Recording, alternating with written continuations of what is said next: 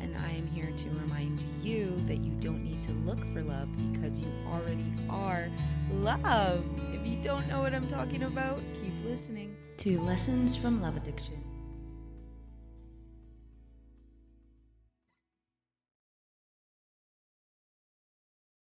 Shadow work. What is it? How do we do it?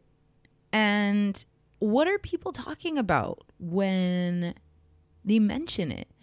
Okay, so shadow work is basically working with the unconscious parts of your mind to uncover things that are repressed from the conscious parts of your mind. And I'm not going to delve too much into the definition of the shadow according to Carl Jung and all this like psychological perspective of what the shadow is. Like I do encourage you to look into that if it sounds interesting or if you don't know about it. But in regard to my recovery from love addiction, shadow work was probably the most important tool I had in my arsenal in order to begin developing a relationship with myself, my actual true self, not this fake avatar character that I had created in order to secure the love that I thought that that would afford me. And I just think this topic is so on point for Scorpio season just because I'm a Scorpio and you know our whole sign is about delving into the mysteries and the shadows and all of that. And I mean hopefully this episode is out before Sagittarius season because I have been sick so it's been a little bit slow to get this episode rolled out to you guys but nonetheless Carl Jung coined the term shadow along with like some other psychoanalytical stuff. Um, and he was a Swiss psychiatrist and psychoanalyst. So, for context, so his definition of the shadow is basically what every single thing that we have deemed undesirable or negative about ourselves, we have pushed down into our shadow. And it's the place that contains everything that we haven't accepted about ourselves, or things that we believe make us unlovable. And just like this mental abyss that is basically made up of repressed desires, repressed instincts, everything that we think are our shortcomings, our vices, our weaknesses, all of these things that we believe are not good enough to see the light of day or that aren't pure enough or lovable enough or able to be seen by someone else and held and acknowledged or by ourselves and held and acknowledged are all pushed down into the shadow.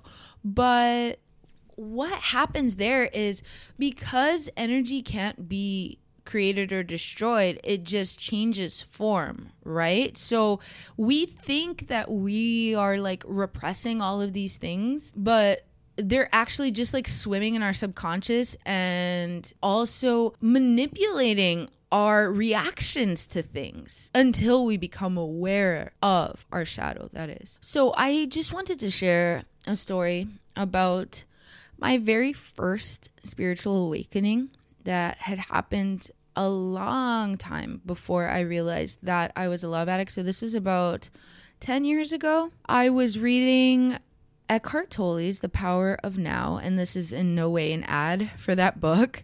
I just honestly believe that everyone should read it. If you haven't, it's life changing, and it's what caused my first meeting with my own shadow. And my life has never been the same ever since. So basically, what had happened is I had read this book. I don't remember what chapter it was, but he was basically talking about how there's like a voice of our mind and then there's the voice that is watching what our mind is thinking and those are two separate things and you are not the person thinking these self-defeating thoughts you are the one watching the thinker. So I that was a concept that I really could not understand. And I remember I was like mulling it over and chewing it over and trying to digest it and really comprehend what he meant by that. And that's when it happened. I will never forget this. I was living in Toronto at the time. I was washing dishes at the sink and I experienced this moment of bliss, joy, peace. That's the only way I can describe it. It was just this moment where I just felt completely unencumbered by all of the negativity that had been clouding my mind up until that point. I just felt so happy and light and free. And it was just like a split second. It wasn't even really distinguishable if I were to measure it. It was just a split second of this peace. And I was like, whoa, what was that? And I've spent my whole life trying to figure out what that is ever since from that point on. And I realize now that that was my very first spiritual awakening. That was when I was able to split from being the thinker, from completely identifying with my thoughts, to being able to observe my thoughts. And then I remember from that point on, if I, in my relationships, if I was doing something that I felt betrayed myself, I would experience it's almost like I would hear this gentle, loving voice telling me, like, this isn't for you, or do this instead. And I would like ignore it.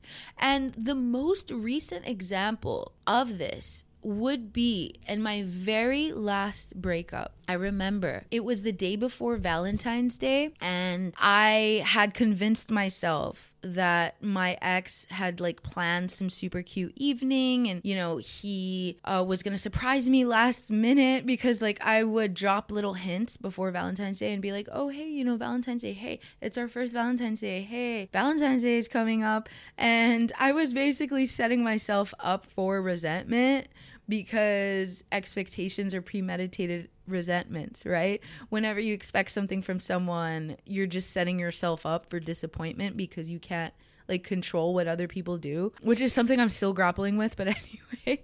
Um, so yeah, I was dropping all these hints. I'm like, oh, Valentine's Day, da da da. And he wasn't really replying. He wasn't, and I convinced myself, like, oh, he's just like secretly planning like something. That's why he's not like responding to my hints and stuff. Like, I, I, I know what he's doing.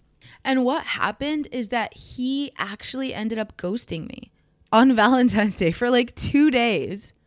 And I had like this intuition that he was with like another girl and I was right because I asked him about it afterwards and I could tell I was like, Hey, were you with someone else? And I could just tell by his body and he was like, Oh no, of course not, da da da. And I could tell by his body language that he was lying. And again, it's like I didn't follow my instincts because all the excuses that he was making for not reaching out to me for those two days, it's like, forget Valentine's Day, forget, you know, any kind of surprises or anything he would have planned. It's like, can you really justify ghosting your girlfriend for two days with no one else in the picture?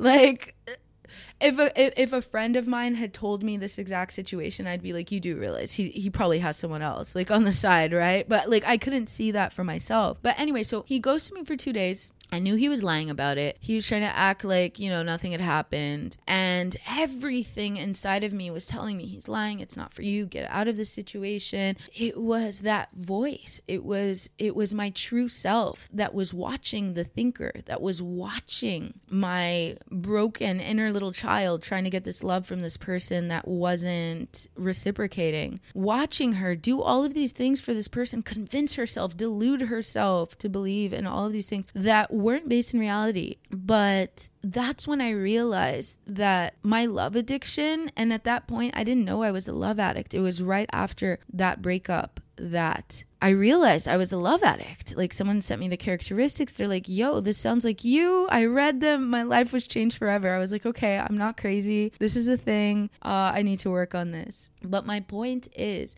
it was even after the spiritual awakening, after the split, I was doing these things in this relationship, betraying myself, deluding myself, going against my intuition because I had not done shadow work. I had not looked at the unconscious, repressed parts of myself that I needed to look at. So I was perpetuating the same cycle over and over and over again. And that whole situation and just how I was living my life before I decided to get really serious about my recovery reminded me of this quote from Carl Jung that said, Until you make the unconscious conscious, it will direct your life and you will call it fate. And before I did my shadow work, before I really took a look at everything that I had been running from inside my own psyche, that quote made absolutely no sense to me. It made no sense. So, my approach to shadow work was like really analytical. Like I sat down with a pen and paper, created charts and graphs and like an entire spreadsheet of every single trauma that I've ever been through, the age I experienced it, the feeling it left me with, and this was like a spreadsheet that I created essentially from as far back as I could remember up until present day. And it's funny because when I was instructed to do this, so this approach to shadow work was actually introduced to me by a fellow love addict that I adore. And she had actually been through this whole process for herself and then for other addicts that were struggling like me. And so she's the one that recommended I approach shadow work this way. And so she's like, after I did the um, chart about my own personal trauma, she's like, okay, I want you to make another list about everything that triggers you in other people. I made this list and I give it to her. She looks at it and she goes, Congratulations, this is your shadow. And I was just like, Excuse me, what? No. And then I really took a look at them, and we're talking about things like criticism, pessimism, victimization, vanity. And when I apply these concepts to my own personality and myself, and I hold that little mirror up and I look at it, it does not feel good at all. At all. It feels really yucky and it feels so much better to project all of these qualities onto other people but the truth of the matter is, if we don't acknowledge our shadow, it doesn't actually go away. It just gets stronger and bigger and darker and denser and even harder to manage. And since everything's a reflection, it's like if there's something about someone's behavior, their actions, or their words towards me that triggers me, it is actually a reflection and a reminder of something that I'm running away from in myself. For example, like one of my triggers is when people don't have manners, when people are really rude, when people scream, they don't have like proper etiquette, they act like really weird in public, they scream, they're not considerate of everyone around them you know they use really harsh words like just rudeness right? And that's one of my triggers like it really bothers me when i see someone doing that. And then i'm like okay but how does this relate to myself? And i'm like how do i talk to myself when i've done something wrong. What is the first thing i do? The first thing i do is i call myself a fucking idiot. It's like an instinct the first thing i do. I drop something on the floor i'm like fucking idiot. So rather than addressing the cognitive dissonance within myself of knowing that I'm not an idiot, yet calling myself an idiot for making a mistake, and really look at the relationship that I have with myself, the self limiting things I tell myself, and start changing those habits and changing that relationship with myself, it's easier to just project onto other people that are rude to other people in situations that have nothing to do with me and be like, ugh, that fucking sucks. I hate that. I don't like rude people. Rather than acknowledge it in myself and accept it and integrate it and work on that relationship. You see where I'm going with this? But I realized that actually looking at my shadow and looking at my triggers and lovingly acknowledging these parts of myself that I believed weren't worthy of love really helped me have more compassion for myself and also for other people around me that aren't aware of their shadows and are projecting them onto me. I learned to not take things so personally the more I got to understand my own shadow because once I took a look at my own shadow, I realized how unconsciously I had been acting up until that point. So that enabled me to, to consider that other people may have also not met their shadow yet and they're just projecting that onto me. It has nothing to do with my worth as a person or my lovability or anything about me personally. And most importantly, acknowledging my shadow, identifying my triggers, enabled me to come up with an action plan for when I am triggered in my day to day life, for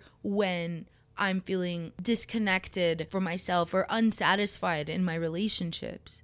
So when I get caught in this loop, for example, and I'm like victimizing myself and pitting myself, I will shift my thoughts to gratitude. That immediately changes my entire vibe and my entire outlook, and ultimately the course of action that follows after whatever I'm doing. Because it's like when I'm living from a place of gratitude rather than a place of victimization or self pity, I'm actually the creator of my reality rather than the victim of my reality. I become the architect of my life once I've acknowledged and integrated my shadows. That's what I realized. And that was the most important thing.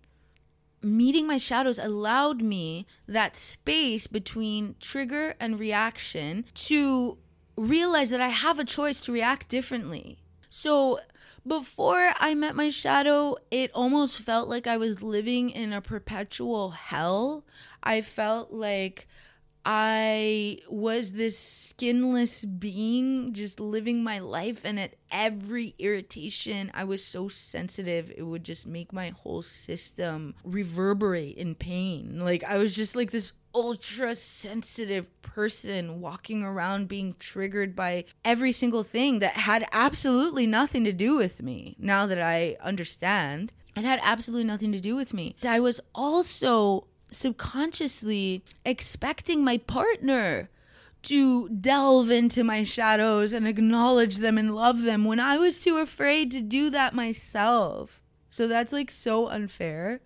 And the difference between being in a relationship, having met my shadow, and in a partnership with someone that has also met their shadow, versus being completely unconscious in a relationship with someone that is also completely unconscious and unaware of their shadow night and day. Night and day. Because having met my shadow, I am no longer expecting my partner to fulfill any sort of role. I'm not expecting them to love me. I'm not expecting them to provide me with any sort of validation. I'm sourcing that from inside, as are they. Whereas before I had met my shadow and I was in unconscious relationships with unconscious people, and we were subconsciously projecting all of our ch- unmet childhood needs, our shadows, our wants. We were subconsciously hoping that we would validate each other. It was never a truly fulfilling partnership because neither of us were coming from a place of wholeness. We were coming from a place of lack. So when I retrieved my shadow and I integrated it, I realized that I do not need to be in a partnership in order to feel valued. And now that I am in a loving, conscious, committed partnership, I realize that I can be fully present and love my partner from a space of wholeness, not expecting anything of them. And I can accept my partner fully because I've accepted myself fully without secretly hoping and wishing there were anything different or manipulating them in any way to act any different or be any different type of person. And when we feel this precious and this whole within ourselves, we cannot settle for less. We cannot settle for any less. So, if you're thinking of starting this process of meeting your shadow, I would highly recommend just take a look at the things that trigger you in your day to day life. Really try to understand why they trigger you. Like, what is the underlying feeling? And then figure out an antidote to that feeling instead of reacting to the trigger. And I promise your entire life will change. And of course, this is not like an overnight process. We're not going to figure out what triggers us and how it triggers us, and then we're suddenly free of the sting forever. No, it doesn't work like this. What happens is we understand it more and more so that when it comes up, the sting, the feeling behind the trigger doesn't feel as painful. It feels less and less and less painful until the trigger isn't a trigger anymore. And then that's what healing is. And the most important part of all is be gentle with yourself. Have compassion with yourself. You did the best you could with the knowledge that you had at any given time. But once you know better, you kind of got to do better. It all starts with the willingness to want to heal. And if you're listening to this podcast, I already know that you're willing to heal and you're already loving yourself and taking a step in the right direction. But healing and recovery are literally a daily, daily job.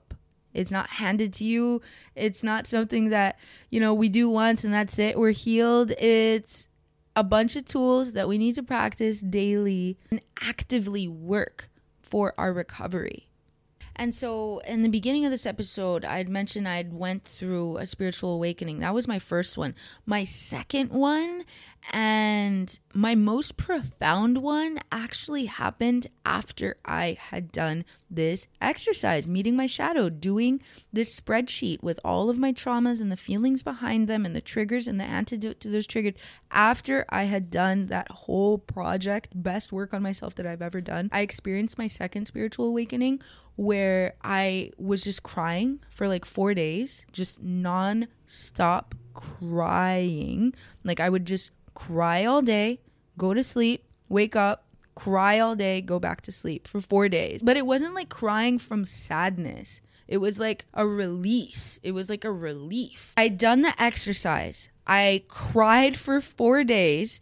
Then, after those four days, I woke up and I had this sense of relief, this sense of joy from inside of myself. I had this feeling of lightness and I thought it would go away, honestly. I thought it was just temporary, but it never, ever did. And I don't know spiritually what happened. I just know that it was good because from that day forward, I never had to depend on anything outside of myself for happiness, ever. And I remember calling my friend the one that had recommended me meeting my shadow this way after I had cried the four days. And I told her, I was like, hey, I did that exercise and I cried for four days and I woke up and I feel so different. And she's like, different how? And I'm like, I feel lighter. I feel really happy. I feel full of joy. Like, is this a pink cloud?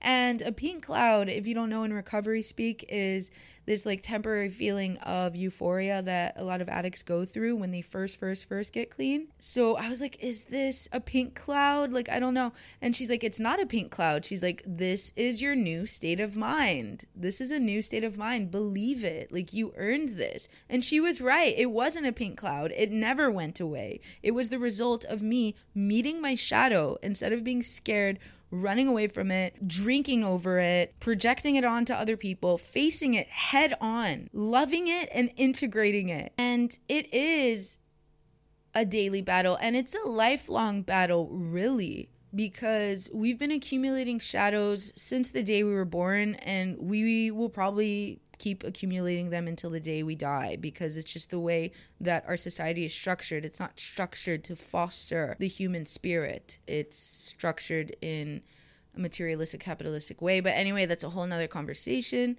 But aside from shadows and triggers and all these different things, life is so beautiful. And another thing we should look out for, and this is a concept that has been introduced to me recently as well, is glimmers. So, glimmers are the opposite of triggers. And there are these little moments in our day to day life where we experience this sense of awe, this sense of peace, this sense of connectedness with everything around us. So I do encourage you today look for the glimmers, not just the triggers. Look for the glimmers because they're out there. And also, you'll see for yourself once you start delving into your shadow, it's not all doom and gloom. There's a lot of creativity and inspiration to be found there as well. So, with that, I want to leave you guys with one final quote from Carl Jung. And he says, Unless you learn to face your own shadows, you will continue to see them in others, because the world outside you is only a reflection of the world inside you. Thank you for listening to this week's episode of Lessons from Love Addiction. Love donations are always accepted, and if you enjoy the show, please don't forget to rate and review wherever you listen to this podcast.